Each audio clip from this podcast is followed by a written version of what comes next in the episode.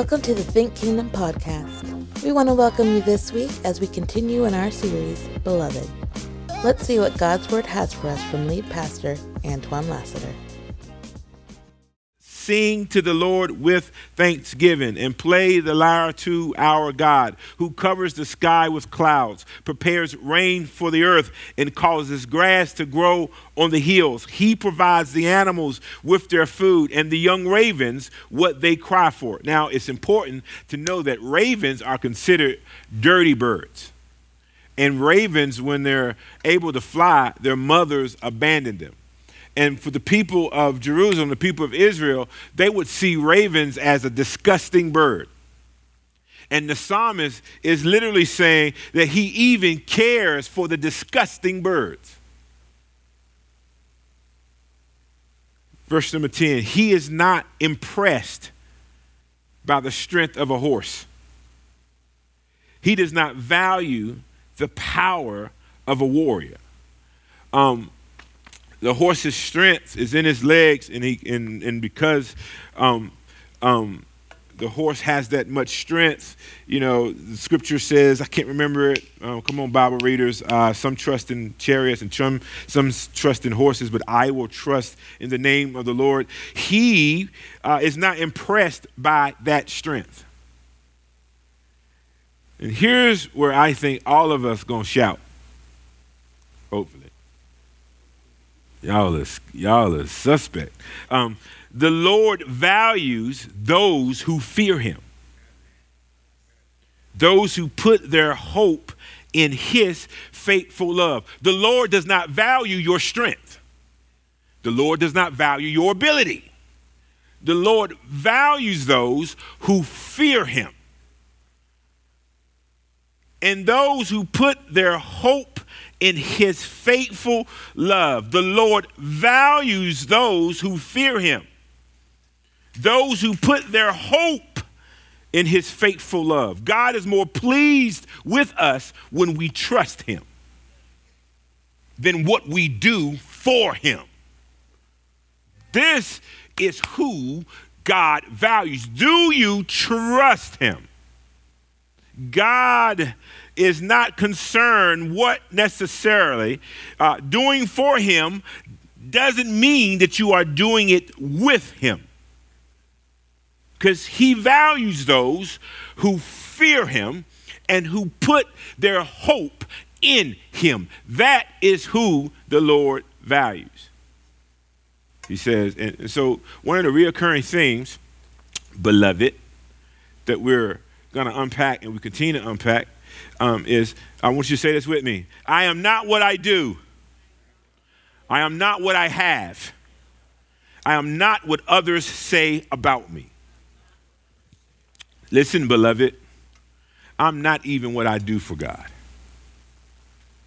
I want you to, man, I want, I really, really, really want you to breathe this in. Oftentimes, uh, we start moving and doing for God without being with God. Beloved, the effectiveness of our lives or even our ministry comes from us abiding in his faithful love. The impact and the importance of our lives is abiding in his everlasting love. So when people break our hearts, I got to abide in his love. Because what pleases the Lord? Fear, the fear of him. But that word fear is, um, in this context, means the reverential awe of God, a reverence for his power and his glory. We're supposed to be in awe and in, in obedience to him. It's, it's the fear of the Lord. It's the beginning of knowledge. Uh, in Proverbs one and seven, but fools despise wisdom and discipline.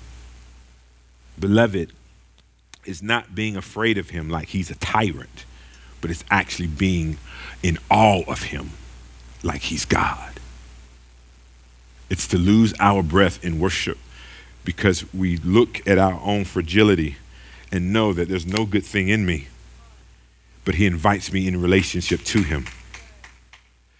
I dread the I dread the day that we become more enamored with performances than we do the one that we're worshiping to.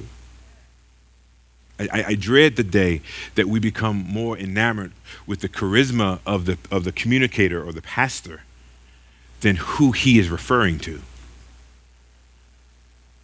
Beloved, you are loved by God. Now, for some that uh, some of us who are numb to our emotions, that's not necessarily a powerful truth because we've learned how to cut our emotions off. But when we understand that we are to live in reverence to, into the Lord in every area of our lives, Romans eight and thirty-eight becomes breath to us. For I am persuaded that neither death nor life, nor angels, nor rulers, nor things present, nor things to come, nor powers, nor height, nor depth, uh, nor any other created thing will be able to separate separate us from the Lord of God that is in who? Christ Jesus. And so we are called to not only be loved by God, but to experience God's love for us in such, in every area. Say every area. All right, so let's name some areas. So just throw some areas of, of and, I, and I, I'll start off, all right? So work. I am supposed to live in awe and of fear and in reverence of the Lord, even in my work. Uh-oh. What are other areas? Call them out. Family, yep. I'm supposed to live out the fear and the awe and the splendor of God's love for me, even in my, yes, even in your family. What else? Finances. Ooh, you're not supposed to talk about money in church. What else? School. Mm, kids. That A is, is less about performance than us being, even as children, being stewards of giving our best in every area of our lives. What else? Oh, you mean you still don't know your neighbors? They get on your nerves. We're supposed to have the fear and reverence of God, even with that neighbor whose dog continues to... That's personal. Sorry. Sorry. Sorry. Even in the neighborhoods, we're supposed to carry it with us. And, and so the question that I ask myself at times is, how am I fearing the Lord in these areas? We're talking about awe and obedience. Now, there are, there are a bunch of more categories. Um, we could say uh, physical health. Man, y'all know I can't write anyway, and you're just going to have to, yeah. Um, and so we're looking at these categories. Uh, beloved, how do I integrate the Lord into all of these spaces that, quite frankly, uh, I avoid? How do I become all that Christ has for me to become? Let me just break it down further. Can others see Jesus in you? Can, can others see Jesus in you?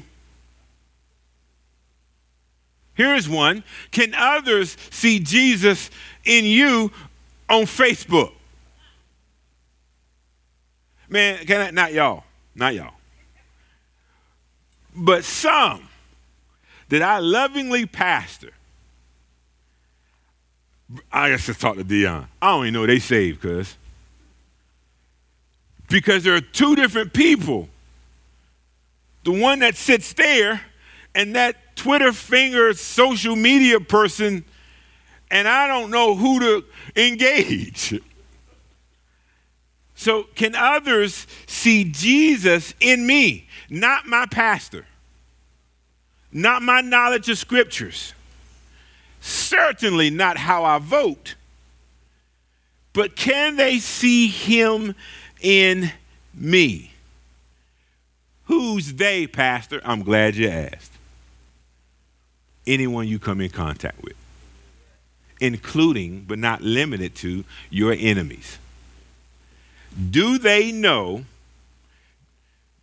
that Jesus resides with you? Yeah, it's tight. But you're still beloved. Even if there's not, for the moment, evidence that the Lord is present with you in these areas. Matthew chapter twenty-seven, verse fifteen through twenty-seven. I got a long way to go and a long time to do it. Just kidding. At the festival, the governor's custom was to release the crowd a prisoner they wanted. At that time, they had a notorious prisoner called Barabbas. So when they had gathered together, Pilate said to them, "Who is it you want me to release for you, Barabbas or Jesus, who is called Christ?" For he knew it was because of envy that they had handed him over. While he was sitting on the judge's bench, his wife sent word to him, "Have nothing to do with that righteous man, for today I've suffered terribly in a dream because of him." The chief priests and the elders, however, persuaded the crowds to ask for Barabbas and to execute Jesus. The governor asked them, "Which of the two do you want me to release for you?" "Barabbas," they answered. Pilate asked them, "What should I do with Jesus, who is called Christ?" And they all answered, "Crucify him." Then he said, "Why? What has he done wrong?" But they kept shouting all the more, "Crucify him." When Pilate saw that he was getting nowhere, but that a riot was starting instead, he took some water, washed his hands in front of the crowd, and said, "I am innocent of this man's this man's blood. See to it yourselves." All the people answered, "His blood be on us and on our children." Wow. Then he released Barabbas to them, and having Jesus flogged, handed him over to be crucified. Now, Barabbas was an insurrectionist and a murderer. Sidebar, that was a bad man. Barabbas' crimes were worse than the other two thieves that were on the cross with Jesus. And Pilate figured, because uh, as an act of good wishes, the occupying Romans would, would, would, would do something to sort of appease the crowd, and so they would have people that they would release um, as an act of goodwill.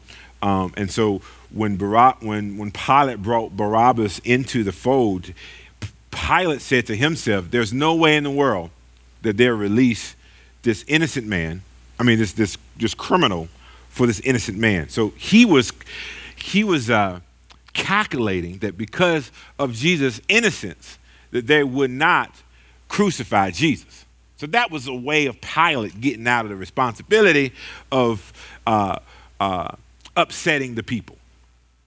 Eh, wrong, because the people chose Barabbas.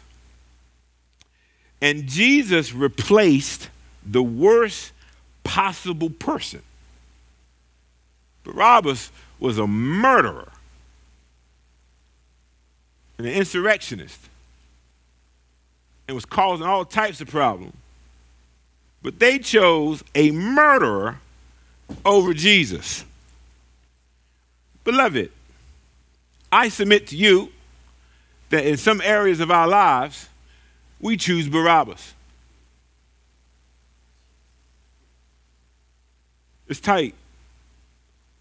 And, and so the funny thing about Barabbas is that when we compare, you know how we get, right? We, we compare what we do to other people.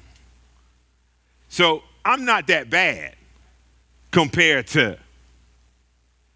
And then when you when you read the Romans, when you read Romans and you read, like, all have sinned and fallen short of the glory of God. Well, all includes all and excludes none.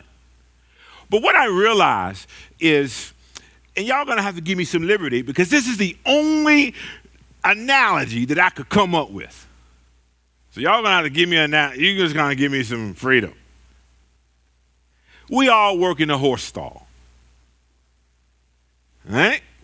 So some of us, we step in horse poop. And, you know, I'll just use me an example. So I'm doing the work in the horse stall, and I actually fall in it. Some people do a great job not really stepping in it. And so here's the problem. The problem is, at the end of the day, we all smell like it. Whether I fail in it and it's all on me, whether you stepped in it and it's just on your shoes, whether you just stood by idly without touching anything, you still smell like it. So when you're talking about sin, we have this tendency to point to others and not ourselves. And judgment that we put on people is because we forget how we smell. So it's easier to point out to people their flaws while excusing yours. And so while we look at Barabbas and said he's the worst possible person ever, we're all in the horse stall. And the challenge is we are never called to compare uh, ourselves to others. We are called to compare ourselves to Jesus. And when we compare ourselves to Jesus, we realize we miss the mark. So we don't have to judge sin. We just got to smell. And this smell, I'm telling you, man, the more I dive into this Beloved, I'm realizing that part of my challenge, Natasha, is because I don't believe my poop stinks. So it's easier to smell others. They should be doing this, and they should be doing this. They need to read more. They need to come to church more. They need to give more. They need to do all these things. And the reality of it is, and this is the brass tacks of it, we are so bent on doing that we never become. And becoming involves relationship with Jesus. And you can't legislate relationship. That's why we build so many programs into the church, because we're trying to nurture relationships. And the reality of it is we have forgotten just how bad we smell. And this It's what sin does. Sin disrupts our fellowship with God. And stop, stop talking about these big sins when whether you're stepping in it or swimming in it, you still stink. And this is in spite, in spite us choosing Barabbas, Tiffany, and betraying him, he still loves us with our stinking selves. But Pastor, what does this have to do? That's what Melody calls me. Melody says, Pastor, Pastor. So what does this have to do with me being beloved? I'm glad you asked. Because even though in there's certain areas in our lives where we choose Barabbas, he still chooses us.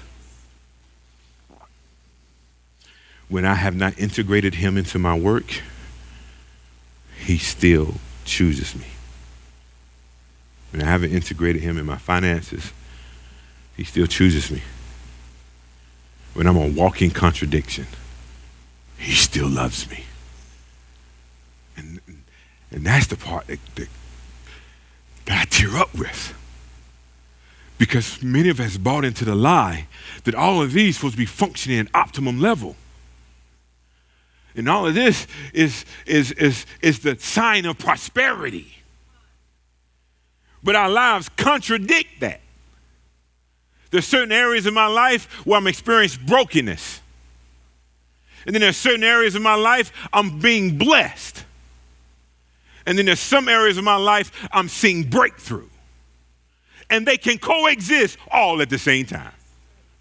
We can celebrate and lament. This is why we have missed just how much God loves us.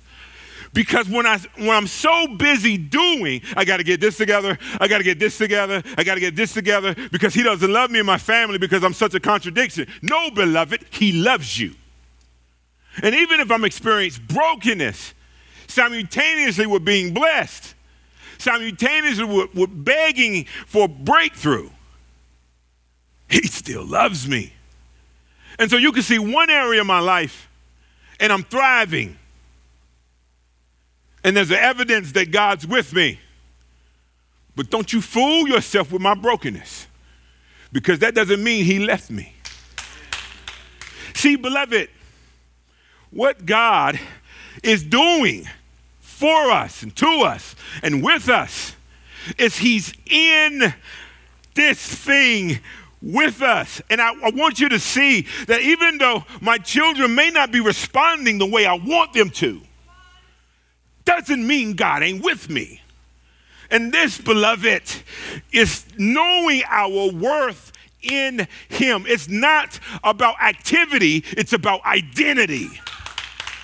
And the biggest war that you're facing and fighting on a daily basis is the war against who He says you are. You are beloved. And so I don't make excuses for my brokenness. But I don't know, I don't avoid the reality of it either. Man, there's, there's some areas in my life that I'm like, man, God, we doing it. Yo, we killing the game. And then there's other areas of my life, shh, shh, don't say nothing, because it stinks. And so I can be blessed and broken and remain His beloved.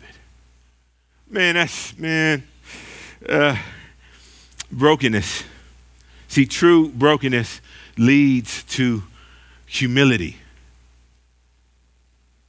See, when we're broken, all bets are off, because what we realize is we can't save ourselves. So brokenness is that survival mentality. Look, Pastor, real talk, it's good if I just get up in the morning. Yeah, that's where you are now. Ain't no shame. Because for all of us, we're in different, we're in different walks in this journey. But can I just reveal some, a truth that you already know? And this is bad English. Ain't nobody got it all together. Can we just, look, okay, I know we all got this Sunday mask. I get it. Real talk. Man, there are times when uh, Tanya and I, we're floating on, we're, we're, we're walking on sunshine. That woman loves me and I love that woman. But then there are times I could tell the way she looked at me. Man, I could cut you dead. Now, so in our relationship, two worlds can exist. We know on Facebook, most of us put our highlights.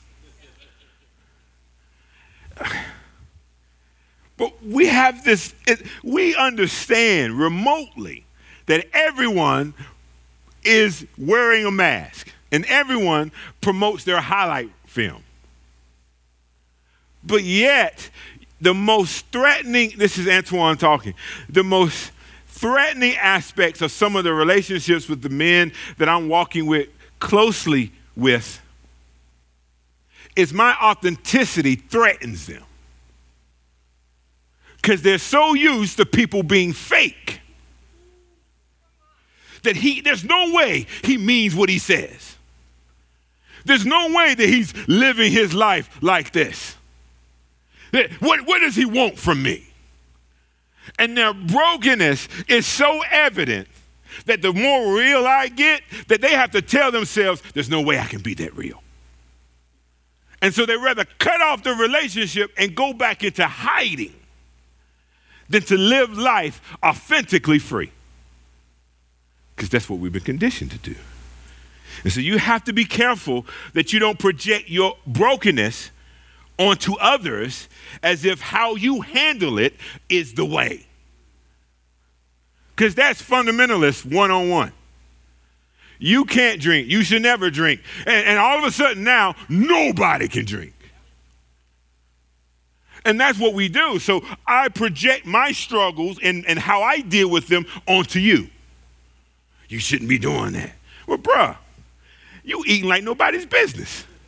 Well, that's different. I got a condition.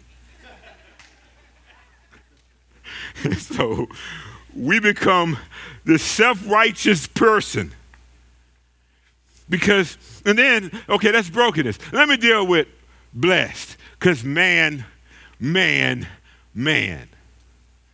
Scripture says in John chapter ten, I've come that you may have life and have it more abundantly. And so here's what we do when we say I'm blessed. We point to what we have. And that's not what that meant. What are we doing? We messing this up. So you mean to tell me the evidence of you being of you being blessed by God is what you have? And we just established the fact that I am not what I have. So why you keep going for stuff that you don't? Could it be, beloved? Could it be, beloved, that we have settled for counterfeit?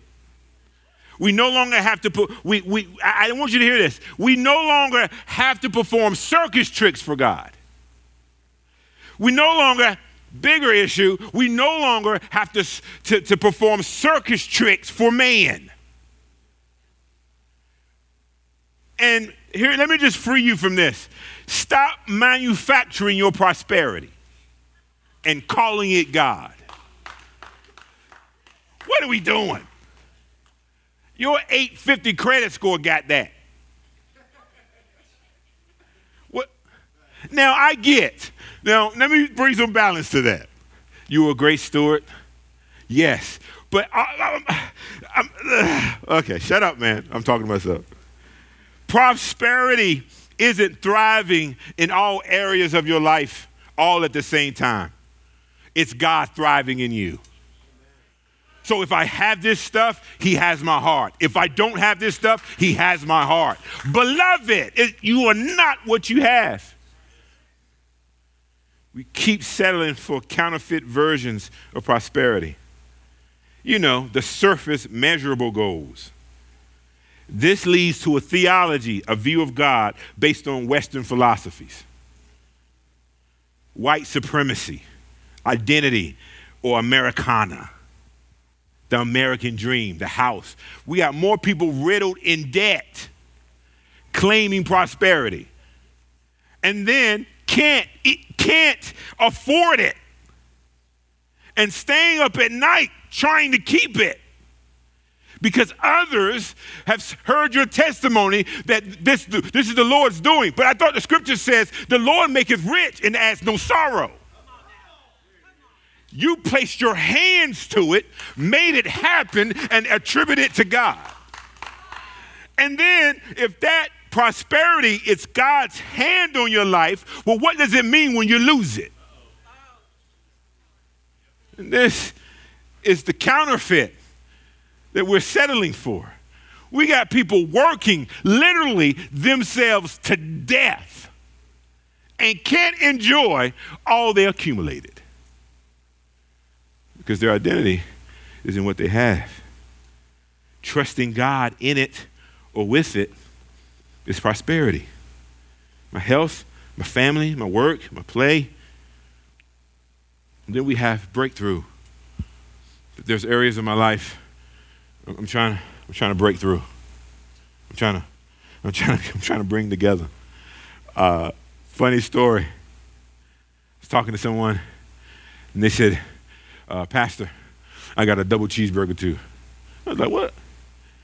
Like, you remember in your message, you said you got a double cheeseburger following you? I was like, oh, oh, yeah, yeah, yeah. I got one too.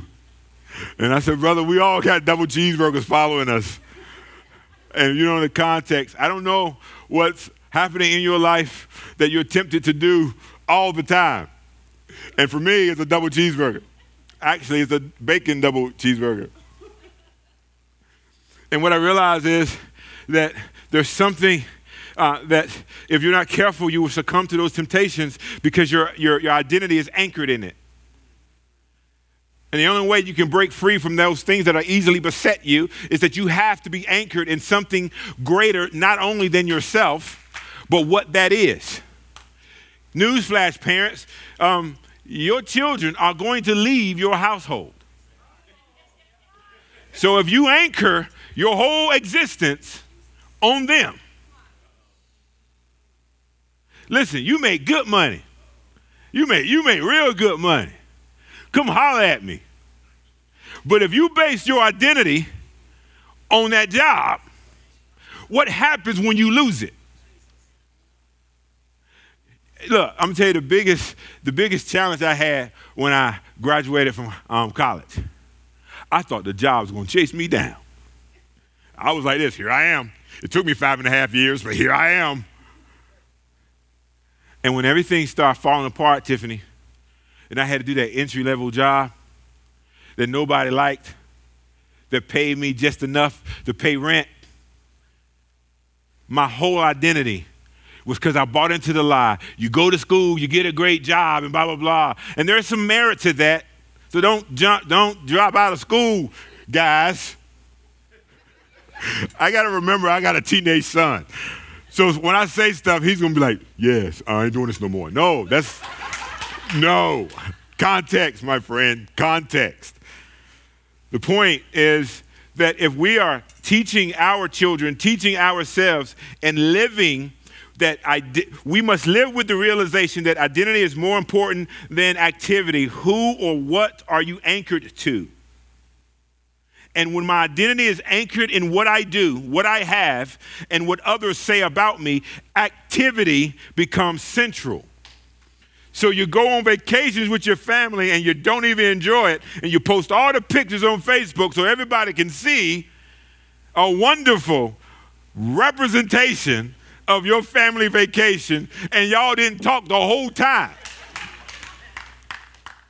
But it's important that we see that you're enjoying life, even privately you're suffering. Beloved, you don't have to. Whom the Son sets free, I want a church who's free. We ain't got to put on this facade like we have everything together. Sometimes the biggest gift that you can give me, me too, Pastor, me too. I got problems, me too. Yes, we all got them. And so when my identity is anchored in other things, then I only feel accomplished when I get validation from those things. Who I am or what I do determines if I'm lovable. That's a lie. Beloved, you are lovable because he says you are. And so for us, if we're, if we're living in a paired life, applause from others determines affection. Praise from people determine my value. And attaboys determine my progress. But when our identity is anchored in Christ, we not only have a proper view of ourselves, but also the world. But it's like Doctor Strange and the multitude, the multiverse of madness. We're just different people depending on what universes that we have. It's funny when this person, the people in here, meet the people in here. Y'all like variants. Your family look at you like, I didn't know Dad was that nice. Wow. And, and well, beloved, we should we should desire to be the same. Uh, let me just say this. I'm in trouble now. Might as well go all the way in. Look, you can't preach past your pain. You're going to deal with it. You can't even pray past it. You got to deal with it. And that's why we have people in ministry that the families don't even like them. Because it's easier to be somebody different from a distance. But man, when you get close, it looks different. I ain't going to go deeper. So what I what can I accomplish in this universe, the multiverse, and everything that we touch ain't nothing but madness? And he says we're the beloved. I, I heard this, I heard this, I went on a retreat um, a couple of days ago, and, I, and, and, and Brian Upshaw said this. He said, uh, there's nothing worse than an uh, oil tanker, the, the tanker, the, the, fuel, the fuel trucks that, that put gas in the uh, gas stations, the fuel trucks. It's nothing worse than a fuel tanker on the side of the road that ran out of gas. Ain't nothing worse than that. I start realizing that. It ain't nothing worse than an empty Christian. Got access to the Father through Christ Jesus. Got access to his word. Got the community of saints. And desiring daily to live empty. Nothing worse, nothing worse. How do I know if I'm winning in life? It's because you made the money. It's because now you're able to take every vacation that you've you've dreamed about. Now you're being able to fit in clothes that you only could imagine in high school. I told somebody I came out, I was born at one eighty. All right, anyway. What does having abundant life mean? Does it mean more money? Family comfort? Having the house that I want? Beloved, what is abundant life? I submit to you, is wholeness. This journey that all of us are on is a journey of unlearning and learning. And that's what makes this so hard, because we have to unlearn so much of what we were taught. And look, before you stop, before you start blaming your parents, okay? Somebody's about to send their mom a text message. Listen, maybe they did the best they could. And then when our children leave the house and look back, and they have to unlearn some of the stuff that we taught them. And it's like, man. And then when they have their own children, we have to unlearn and learn. Psalms one nineteen, one oh five, your word is a lamp for my feet and a light on my path. The word is a lamp unto my feet, a place of discovery and a place of determining where exactly I am. Sometimes when the light comes on, I feel like I've made tremendous progress. And other times I feel like I'm standing still. See, wisdom comes from following God's instructions. And these verse, these verses highlight the importance of not only hearing God's word, but living according to his word. But in order to live life according to God's will, we first have to know how he has called us to live.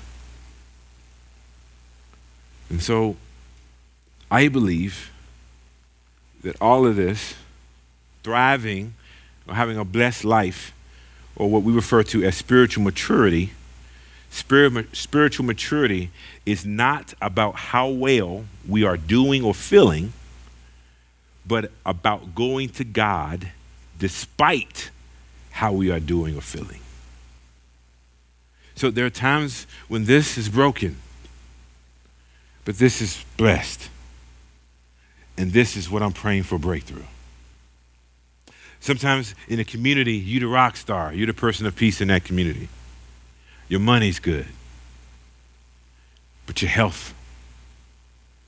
Spiritual maturity is taking it all to God. Whether I'm thriving or barely surviving, spiritual maturity is taking it all to God. Because life is filled with chapters of discomfort, pages of pain, and sometimes there's victory sandwiched in between. But God hasn't given up on us because we're living in survival mode. God hasn't given up on you because you feel broken. These are the rhythms. These rhythms are a part of life. We were blessed in one area, broken in another, and seeking a breakthrough in another. As I mentioned before, there are periods of my life where I'm both celebrating some things that are happening and then lamenting at the same time. And sometimes I feel bad about celebrating while people close to me are lamenting. And I struggle with that tension. Because how can I enjoy this fully knowing you're, you're hurting? Can I acknowledge my reality and still go to God? You could be blessed, broken, and believing God for breakthrough. So, beloved, we have to bring God into our reality. Better yet, take our reality to God. Beloved, cry when you need to. Beloved, rejoice when you can. Beloved, cry out in times of despair. He hears you. Beloved, give yourself permission to celebrate and lament. In seasons where you feel more broken than blessed, it doesn't change your relationship status. You beloved. Being blessed doesn't mean hard or even hateful days don't exist. It simply means that our hope is in Christ Jesus.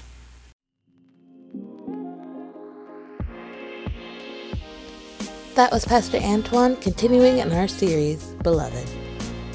If you were blessed by anything you heard in today's podcast and you feel led to give, feel free to text the word GIVE to seven oh four, seven four one, three seven oh five.